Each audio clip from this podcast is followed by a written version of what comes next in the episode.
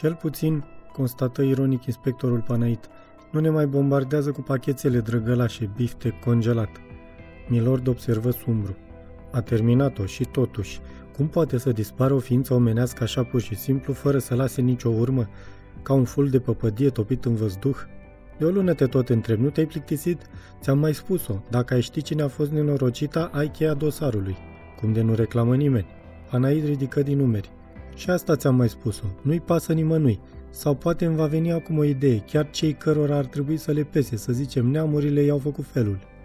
Mai există prieteni, colegi de serviciu, vecini care se agite, femeia n-a trăit pe un nor.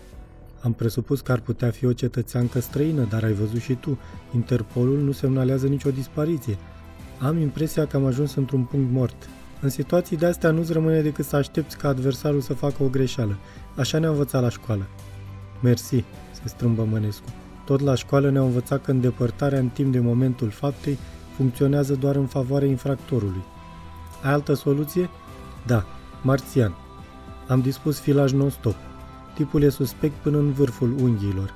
Adică, recapitulă, pot accepta ca întâmplătoare prezența lui în agendele lui Bălăcescu și Dimitrescu, destinatari de colete macabre, dar devine ciudat că în ambele cazuri toți subiecții mi-ascund natura relațiilor dintre ei.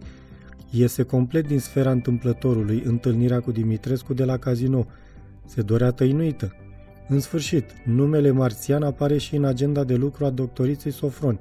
Să luăm tare la întrebări. Mănescu și înfipse mâinile în buzunarele pantalonilor și îl măsură sarcastic. Despre ce să vorbim? Despre dame?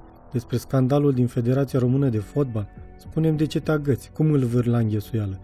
Că l-am găsit în agenda doctoriței? Întâlnirea era prevăzută chiar pentru ziua în care individa a decedat. Ei și? Mă trimite la plimbare. Putea fi și vorba de un pacient, de un amic sau de un fost coleg de grădiniță. Marțian nu-i Popescu, de acord, dar rămân destui, uită-te în cartea de telefon. Cum îi dovedești că el, Răzvan Marțian, e același cu Marțian din carnetul victimei? Încă ceva. Tipul e uns cu toate alifiile și pe la toate încheieturile, nu se dă ușor pe spate. Am nevoie de aturi ghiulea, o mână de Jolly Jokers mai pe limba lui ca să-l pună în curcătură. Panait început să râdă. Ceea ce nu se întâmplă cu amicul Dimitrescu. L-ai citat ca să-l sperii? Exact. Să vedem dacă l-am speriat destul. A fost un fragment din cartea Necunoscuta din Congelator, de Rodica Ojoc-joc Brașoveanu, la editura Nemira. Lectura George Hari Popescu.